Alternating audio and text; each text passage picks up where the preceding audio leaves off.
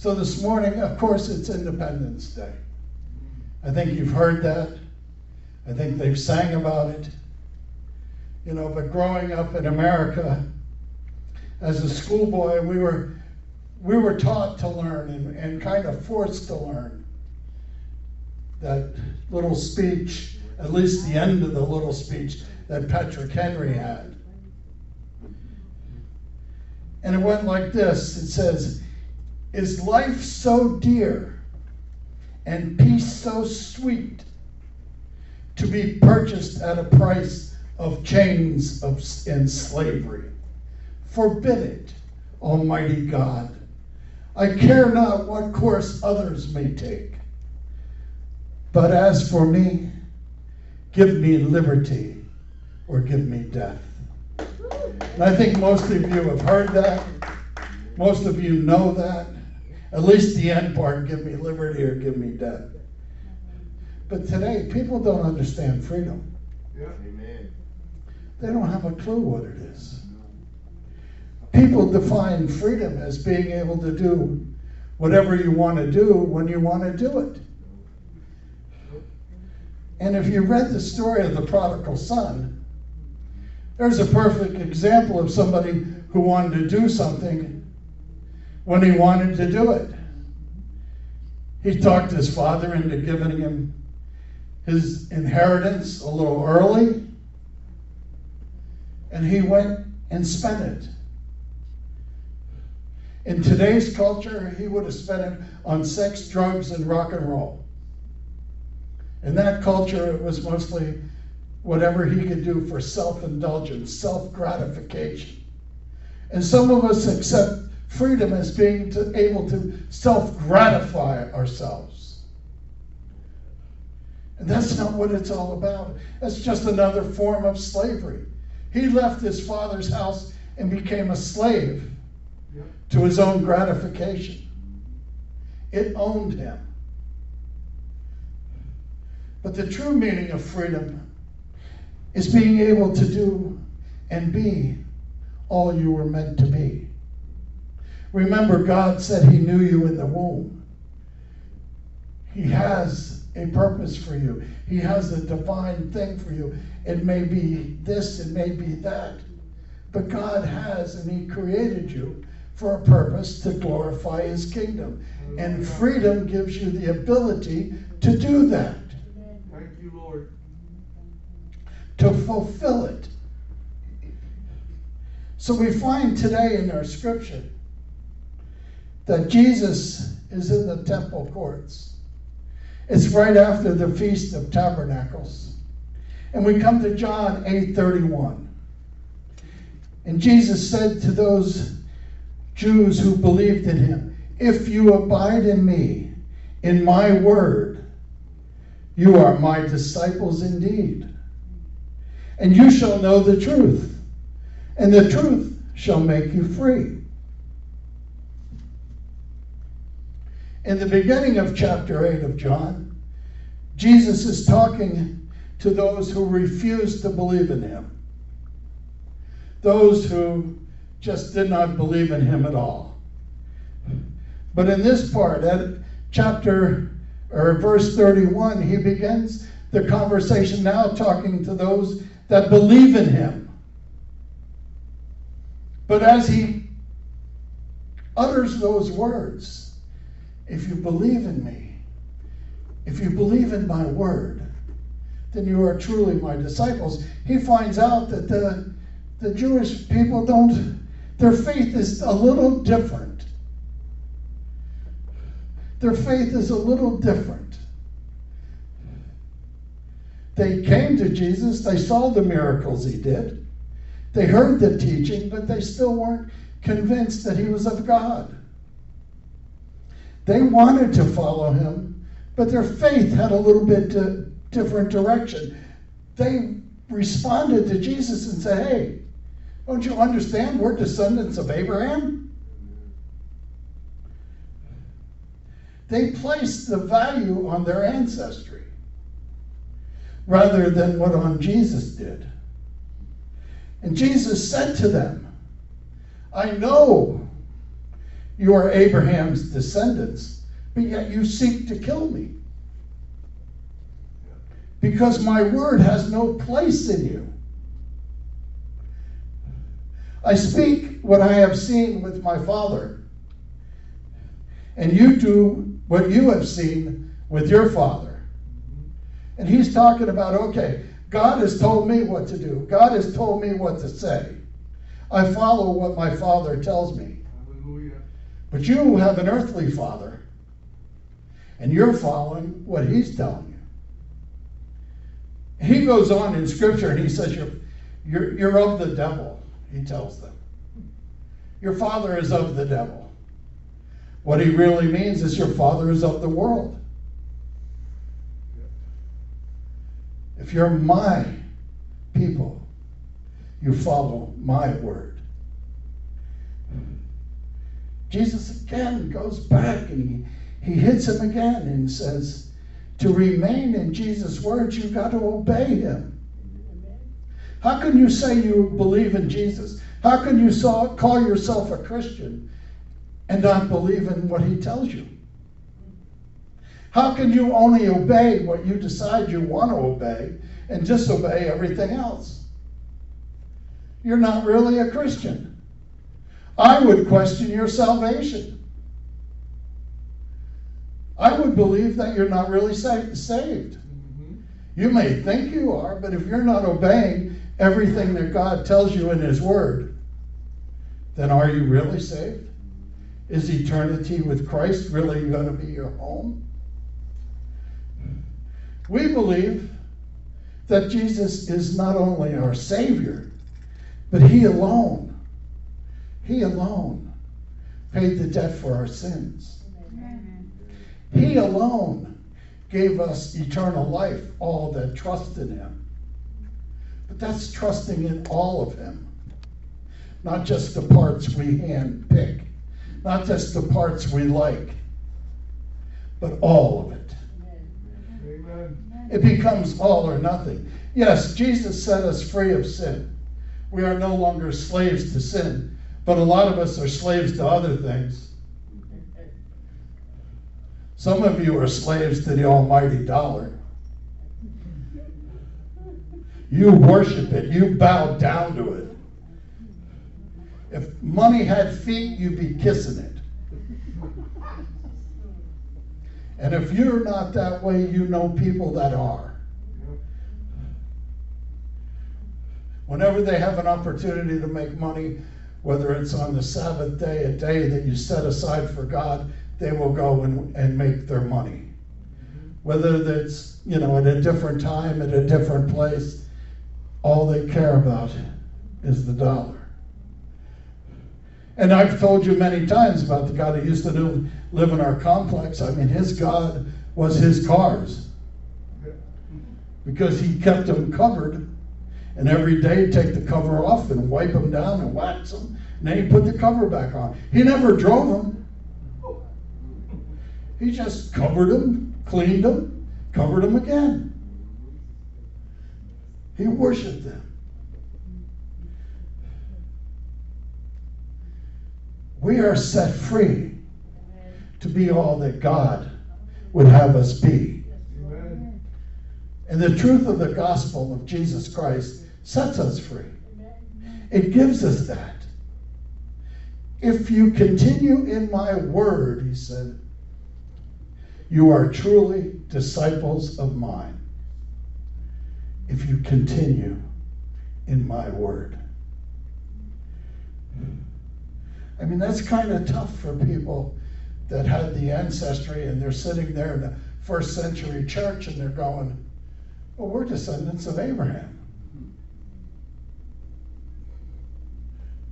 Jesus basically said, well, if you are, then you need to follow me.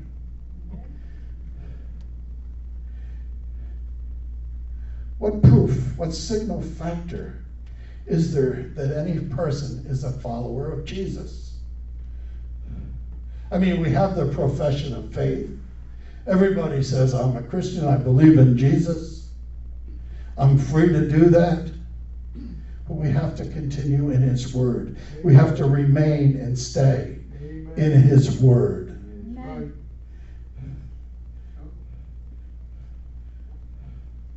The idea that Scripture and taking away parts of Scripture will enhance your life is false. Scripture has to be the centerpiece of our life. God's Word has to be what we focus our everyday life on. It has to be the operating manual for our life. I mean, you've all had automobiles, they all come with an owner's manual. The Bible is God's owner's manual for your life, how to live it, how to guide it. I mean, you'll see things there that are happening today. They're no different. I mean, there may be different items used, but it's the same sins, it's the same wickedness, it's the same thing going on. When someone comes to believe in Jesus, it's a total, total surrender. You have to trust Him all the time in those tough decisions that you need to make, in those heartbreaking ones. I mean, when I got saved, there were people that were friends of mine that I could no longer associate with because they wanted to take me back down into the world. They wanted to live there.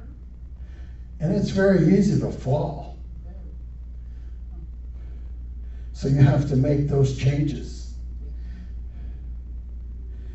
Jesus defines the follower of Christ to be one who is continually drinking the word of Christ, meditating on it, conforming to it as life, devoting their life to Christ. Paul put it in what, 2 Corinthians 5:17. What does he tell us? Everybody knows it. Therefore, if anyone is in Christ, he is a new creation. Old things have passed away. Behold, all things have become new. Being born again, being fresh, being brand new, taking away all that old stuff that held you, that tied you, that bound you, that kept you imprisoned to things. And we've all been there. Every single one of us has been there. We know what it's like to be a slave to something, but now we're a slave to Christ. Amen. But there is freedom in that. There is peace in that. There is joy in that. Because when you trust Christ, you know that He's right there with you. Amen. That He says He will never leave you nor forsake you. So therefore, He's there. In Acts chapter 2, verse 42, it said it happened on the day of Pentecost when the Holy Spirit empowered the apostles to preach the word of Christ, the gospel of Christ. Thousands of Jews suddenly came to Christ and began to grow in their personal relationship with Christ as their Father. Verse 42 says they continually devoted themselves to the apostles, to the teachings and the fellowship, the breaking of bread and prayer. Notice the word continually. They never stopped. They were constantly in the Word. They were constantly in Christ. And understand, they didn't have a Bible. They didn't have a New Testament. They had to follow whatever the apostles were teaching them. Because the apostles learned it from Jesus. Now they've written it down in a form that we have it. They say there's over 24,000 manuscripts of the New Testament in the Greek. That's how many copies they made. But if we're continuing in Christ's Word, and then we have Matthew 28, verse 18, where he commands us and instructs us to go out and teach and preach the Word. heal the sick, raise the dead, share, share their gospel with all nations, and continue to do that. The church today, in some fashion, some church try to follow the model of the Acts chapter 2 church with the fellowship, the prayer, and the breaking of bread. And they try to keep it as close as they can. And then others have just gone off and done whatever feels right. There's a great difference in that. Paul wrote in Colossians 3:16 he said, "Let the word of Christ dwell in you richly in all wisdom, teaching and admonishing one another in psalms and hymns and spiritual songs, singing with grace in your hearts to the Lord." Isn't that what we try to do here every every Sunday? Isn't that how we start our worship? Opening our hearts to Christ singing songs of praise to Him, thanking God for who He is, admonishing Him. And then we come in and we get into God's Word and we listen to what God has to say to us. And He just reminds us today that freedom is being able to choose to be who God wants you to be. You have the ability to be who God wants you to be. And you have the ability to do that. And it may be, you know, working in a factory. And if it is, you just be the best factory worker you can be. Amen. It may be working with the public, and then you just deal with the public the best you can because what you do glorifies God. Your work glorifies God. Hallelujah. The job He's given you glorifies Him because you're doing it the best you can to your ability. Therefore, you're bringing glory to God. You know, as I researched this sermon, I found some statistics from the Center of Bible Engagement. It was a survey they did of 40,000 Americans, ranging from the ages of 8 to 80. And they discovered certain things. They had statistical analysis revealed that age, gender, church attendance, prayer, Christians that were engaged in Scripture most days of the week had lower odds of getting drunk, having sex outside of marriage, participating in pornography, gambling, any other addictions, because they were engaged in Scripture more days of the week than anything else. They discovered the number of times a person was engaged in the Bible per week had a lot to do with their Christ like behavior. In other words, they said that if someone was engaged in Scripture zero to three times a week, there would be hardly any change in them. That they would remain pretty much the same. But when you became where you were studying Scripture four times a week, five times a week, six, seven, you had much higher odds of increasing your faith. Discipling one another went up to 231% was the chances of that. Memorizing Scripture was 407% of the people if they were in Scripture at least four or five times a week. So there's even scientific proof that Jesus' word on a daily basis will change your life. And that's what Jesus said. He said to them, They will know if you're my disciples if you're in my word. If you're listening to my word, if you're reading my word, if you're meditating on my word, you are free to be all that my Father plans for you.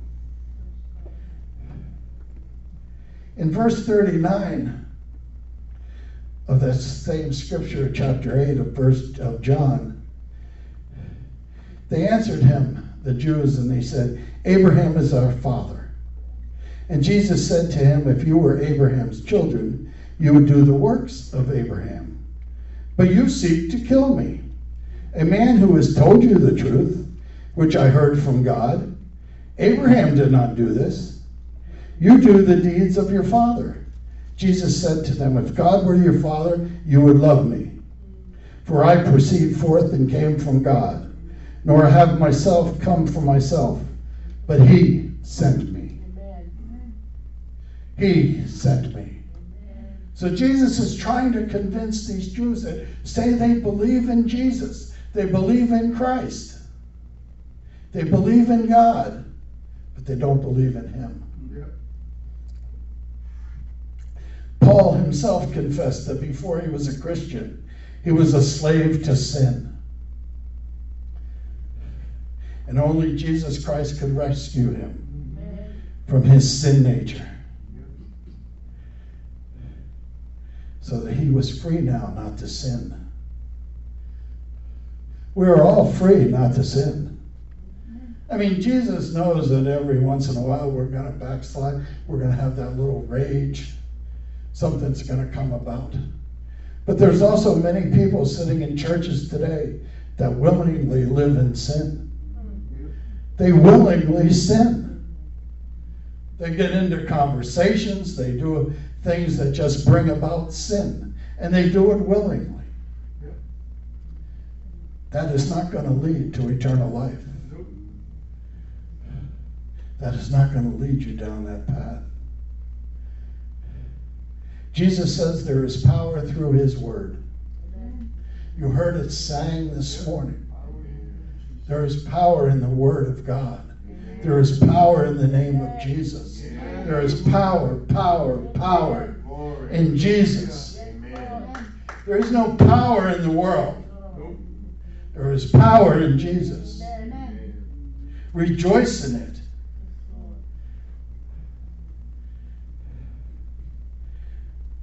Jesus gave us the Holy Spirit to dwell within us. He gave us the Spirit of the living God to dwell within us, to guide us, to strengthen us, to come alongside us, to walk with us, to comfort us in those times when we just need somebody to comfort us. I mean, sometimes, you know, yeah, we live alone. We really do. We may have spouses, we may have roommates, but we really live by ourselves. And we need Christ. Christ will guide us in everything we do if we just surrender to Him if we just study His Word, if we just listen to what He has to say to us. But so many of us, we want to be like Frank Sinatra and do it our way. I did it my way. And God's going to say, How'd that work out for you? You're going to go before God, and He's going to say, Get away from me. I do not know you. Nobody wants to hear those words. Everybody wants to hear the words, Well done, my good and faithful servant. Those other words are going to come too. Those other words are going to come. He says, Without pursuing holiness, you're not going to see the Lord. Holy living. Holy living. Pursuing God's righteousness. He said, Hunger and thirst for righteousness, and you will be filled. We talked about that. We talked about developing a hunger for God. This is the result of developing a hunger for God is you are set free. Amen. You are set free. All those chains that bound you, all those addictions, all those ways of the world that held on to you are broken. Yet we still have problems with that. We still deal with those issues.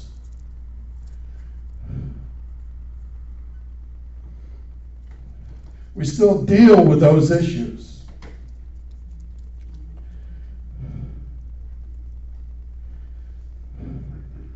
But Lord, we just thank you for being who you are. We just thank you, Lord, for being who you are. Study God's Word. Spend time in God's Word. If you abide in my Word, Jesus says, you are my disciples indeed. But you got to abide in His word. Right. Not abide in CNN, not abide in what comes out of the White House, not abide in Fox News. Abide in His Word. For Jesus' Word is powerful.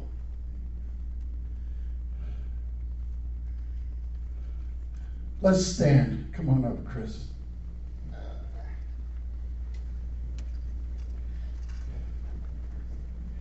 His Word. Attention to who He is. Attention to what He says.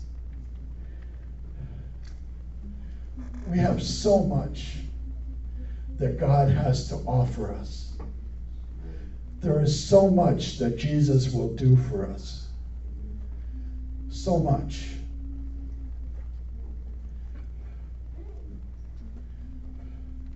That we have to understand. We have to spend time with Him. We have to spend time in His Word. We have to spend time in prayer. Because that's really what's going to set you free. That's really what's going to make the difference. That's really what's going to help you this morning. This morning, if you need